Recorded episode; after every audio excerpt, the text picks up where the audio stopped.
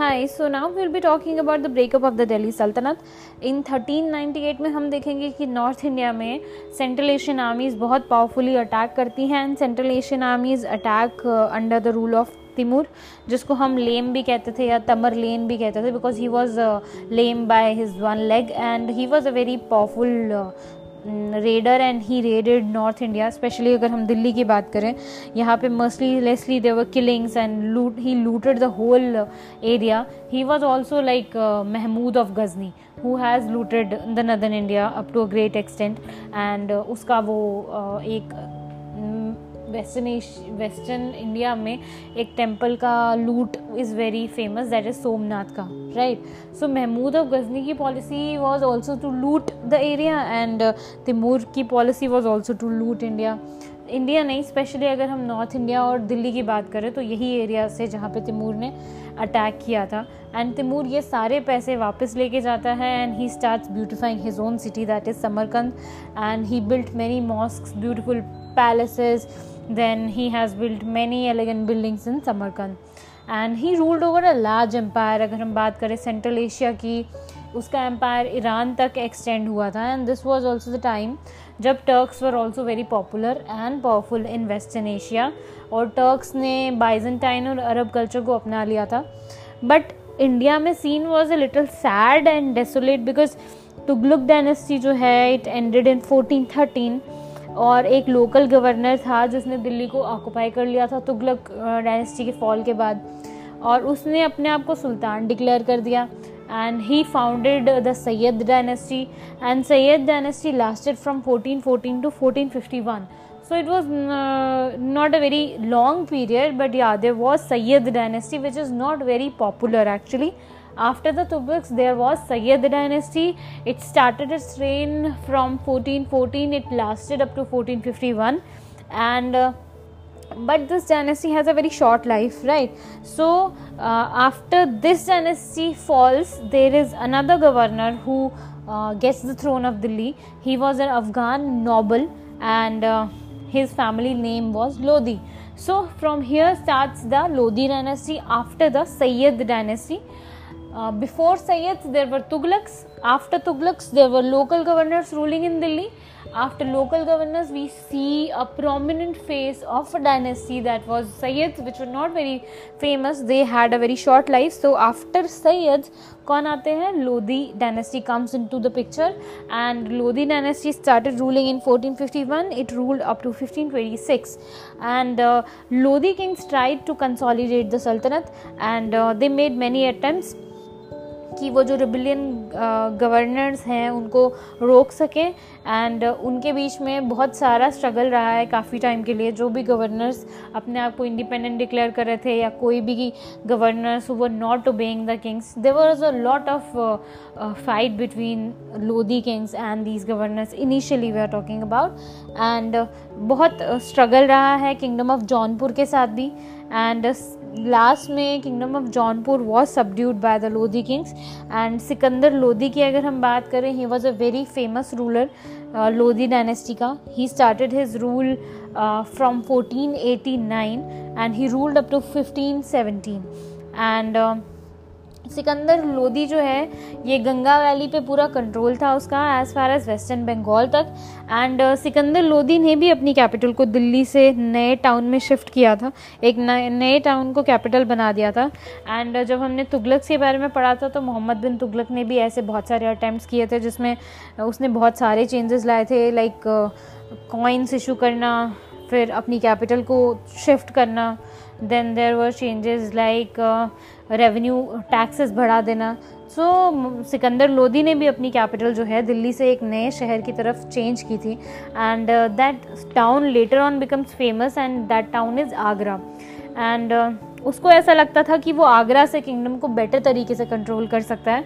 And Sikandar also try to strengthen the loyalty of the people उसने उसके लिए बहुत सारे पब्लिक वेलफेयर काम किए थे, सिकंदर लोधी ने। एंड इसकी वजह से क्या हुआ था कि जो इकोनॉमिक कंडीशन थी एम्पायर की, वो थोड़ा इम्प्रूव होने लग जाती है। And by and economic condition was improved and it was done by maintaining a price control and उसने बहुत कोशिश की कि लो प्राइजेस को वो इनक्रेज कर सके। Instead of high prices people were charge low prices so Lodi kings initially Afghan थे तो much of the support demand dependent on the loyalty of the Afghan nobles तो वो लोग अफगान थे तो उनका जो है स्ट्रेंथ या पावर उसी पे डिपेंड करता है या जितना कितना उनको सपोर्ट मिलता है अफगान नॉबल्स का क्योंकि वो खुद भी अफगान थे। बट ये जो नोबल्स थे they were not very happy about the powerful status of the sultan nobles always had problems with the sultan because वो नहीं चाहते थे कि उनसे पावरफुल कोई हो। So they always had problems and some of them showed their discontent through rebellion. Sometimes there rebellions from the nobles sides. And uh, the last of the lodi sultan was ibrahim lodi. uh, was supposed to be by was opposed by the leading Afghan nobles. So Afghans were always opposing the kings and sultans. So Ibrahim Lodi was also opposed by the leading Afghan nobles. Uh, उसके बाद they started plotting with Babur the king of Kabul and succeeded in overthrowing इब्राहिमन 1526 तो 1526 में ये जो है nobles इनकी वजह से ही जो खुद के अफगान नोबल्स थे इनको नहीं पसंद आ रहा था। The status of the king the status of the status of the king. So they never wanted sultan to be more powerful than them. They never wanted somebody to keep a check on their uh, money keep a check on their revenues which they were getting from the land. So they conspired against ibrahim lodi who was the last uh, lodi uh, sultan. So he, they conspired and they conspired with babar who was actually ruling in kabul at that time. And uh, with the help of an outsider they were able to overthrow the Ibrahim Lodi in 1526. So the reign of Lodi dynasty was up to 1526 and Ibrahim Lodi was the last ruler. If we talk about the nobles, nobles बहुत powerful थे उस time के uh, and sometimes they used to influence the state policy to a great extent and uh, sometimes as governors they revolted and became independent rulers or else usurped the throne of Delhi. So we can see that sometimes they uh, they were always ready to be independent, right?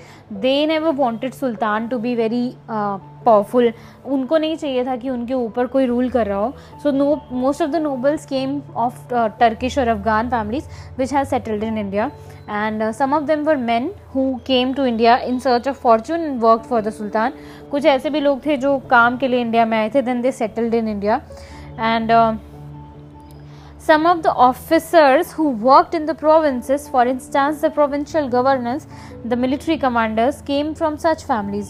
कुछ लोग ऐसी families को भी belong करते थे after the time of Alauddin Khilji अगर हम खिलजी की बात करें Indian Muslims and Hindus were also appointed as officers तो अलाउद्दीन खिलजी के बाद दैट मीन्स खिलजी डायनेस्टी के बाद से हिंदू और इंडियन मुस्लिम्स को भी uh, जो है अपॉइंट किया जाने लग गया था as officers and sultan continued the earlier system of granting the revenue from a piece of land or a village to an officer instead of paying a salary to him.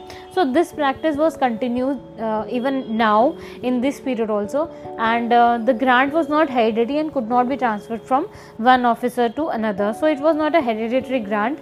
Grant will be given to one officer and उसको ही मिलेगी जब वो मर जाएगा तो फिर उसके बाद king will take that grant land back and he will give to somebody else. So Uh, but as was the case in the earlier period when the central authority became weak the grant began to be regarded as hereditary. तो starting में जब central authority धीरे धीरे week होने लग गई तो लोगों ने ये मान लिया कि ग्रांट जो है हेरिडिटरी होने लग गए। Grant of revenue from a territory came to be called iqta system जो ग्रांट ऑफ़ रेवेन्यू एक टेरिटरी से मिलता था उसको कहा जाता था इकता सिस्टम एंड uh, जो रेवेन्यू ऑफिसर कलेक्ट करता था। He kept a certain amount as his salary और अनदर जो है वो अपने सोल्जर्स को मेंटेन करने के लिए यूज़ होता था। क्योंकि जितने भी लोग थे जिनके पास ये ग्रांट्स थी, ये लैंड थी they were suppose to give army and soldiers to the king whenever he needs so he divided his portion into two parts one was kept with him other portion of his land grant was use for keeping the army the officer was expected to keep a detailed account of his income and expenditure. तो जो भी officer था he was expected कि वो एक detailed account रखे income और expenditure का अपने पास। और officer was also responsible for maintaining law and order in the territory जो भी उसको टेरिटरी दी जाती थी, जहाँ से वो रेवेन्यू कलेक्ट करता है। तो उसका फ़र्ज़ बनता है कि वो वहाँ पर लॉ एंड ऑर्डर को भी मेनटेन करके रखे। The amount which the officer send to the sultan was fix तो एक अमाउंट फिक्स रहता था कि इतना ही आपको जो है सुल्तान को देना है। एंड वो आप एनुअली दोगे सुल्तान को।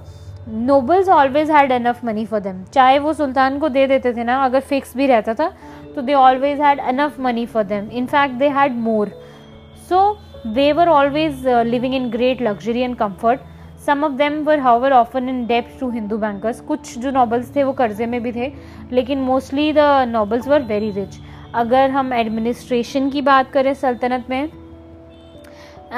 तो उसमें क्या है कि एडमिनिस्ट्रेशन की अगर हम बात करते हैं तो एडमिनिस्ट्रेशन जो है, वो mainly collecting and recording the revenue from the land से ही जुड़ा था.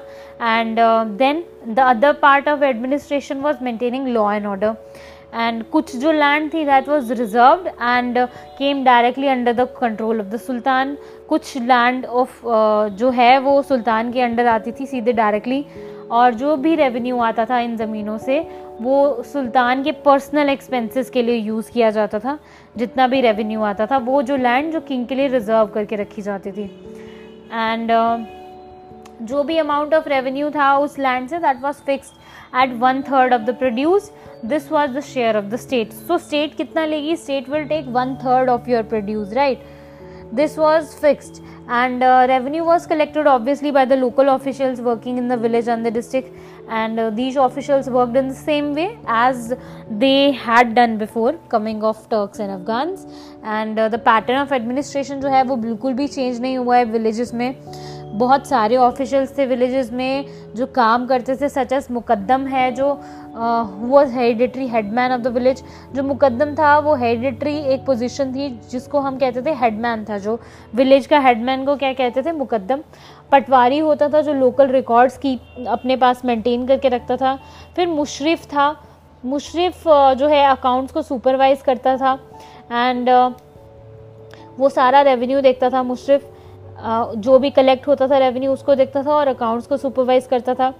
एंड जो रिकॉर्ड्स थे, वो लिखे जाते थे बाही में, खाता में ऑफ़ द पटवारी। बाही और खाता जो है, पटवारी का उसमें ये सारे रिकॉर्ड्स लिखे जाते थे। एंड बहुत सारे ने, यहाँ के जो नाम हैं, जैसे पटवारी हो गया, मुशरफ से हमने शायद मुनसिफ को ड्राइव किया है। सो बहुत सारे नाम जो उस टाइम पे मिडिवल टाइम पे यूज़ होते थे, वो आज भी यूज़ होते हैं। एंड कोर्ट में भी ऐसे ऑफिसर्स थे जो रेवेन्यू का रिकॉर्ड रखते थे और उनमें से बहुत इंपॉर्टेंट थे वज़ीर बख्शी एंड uh, ये सब बहुत इंपॉर्टेंट ऑफिसर्स थे। वज़ीर और उसके ऑफिसर्स हमेशा रेवेन्यू को चेक करते थे जब वो आता था और प्रॉपर उसके रिकॉर्ड्स बनाए जाते थे जो जो भी रेवेन्यू आता था। एंड uh, ये जो वज़ीर और बख्शी हैं ये बहुत इंपॉर्टेंट ऑफिसर्स थे आर्मी के। Right uh, so there were other officers at the court जो कि बाकी मैटर्स पे देखते थे, ध्यान देते थे, जैसे एडमिनिस्ट्रेशन हो गया।